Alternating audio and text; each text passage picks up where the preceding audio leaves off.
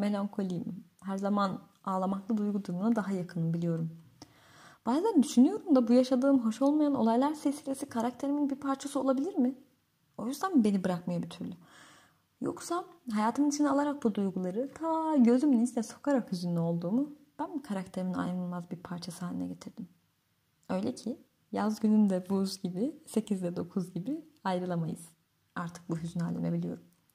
Ama burasında sadece melankoliden eslenen bir yer olmasını istemediğimden şu sıralar hissettiklerimden bahsetmek istiyorum.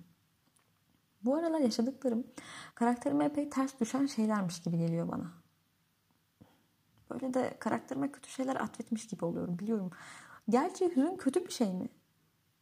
Mutluluk güzel bir şey şüphesiz. O zaman onun zıttı da negatif bir şeydir. Yani kime göre, neye göre?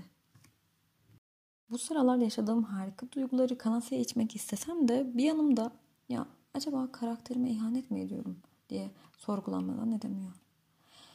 Neyse bu seferlik zihnimdeki harika çelişkilere daha az odaklanmaya çalışıp şu sıralar olanları hayal etmeye başlayayım diyorum. E zihnim izin verir misin buna? Bu sıralar nasıl mı hissediyorum? Hmm.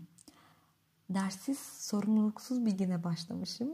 Gülümseyerek yatağımda doğrulurken camdaki güzel manzara dikkatimi çekiyor. Önüne koşuyorum hemen. Açıyorum pencereyi. Taptaze hava ciğerlerime doluyor. Taptaze de öyle söz gelişi bir taptazelik değil bu. Sanki bu zamana kadar hiçbir burun veyahut akciğer değmemiş gibi.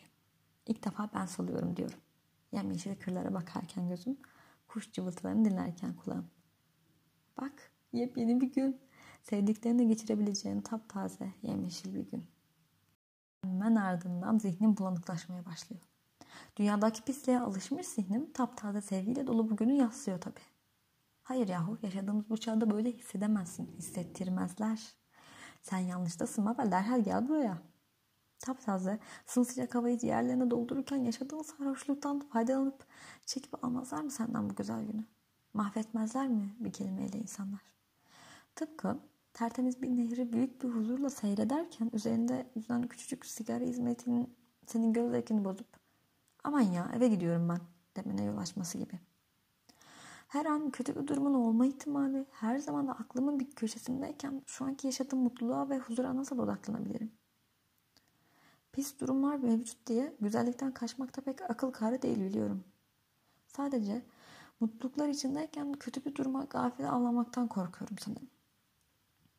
Gerçi kötü durumlar yavaş yavaş alıştıra alıştıra gelse de kötü ki. Elimdeki güzel güllerin yavaş yavaş solmasını izlemek gibi bir şey bu.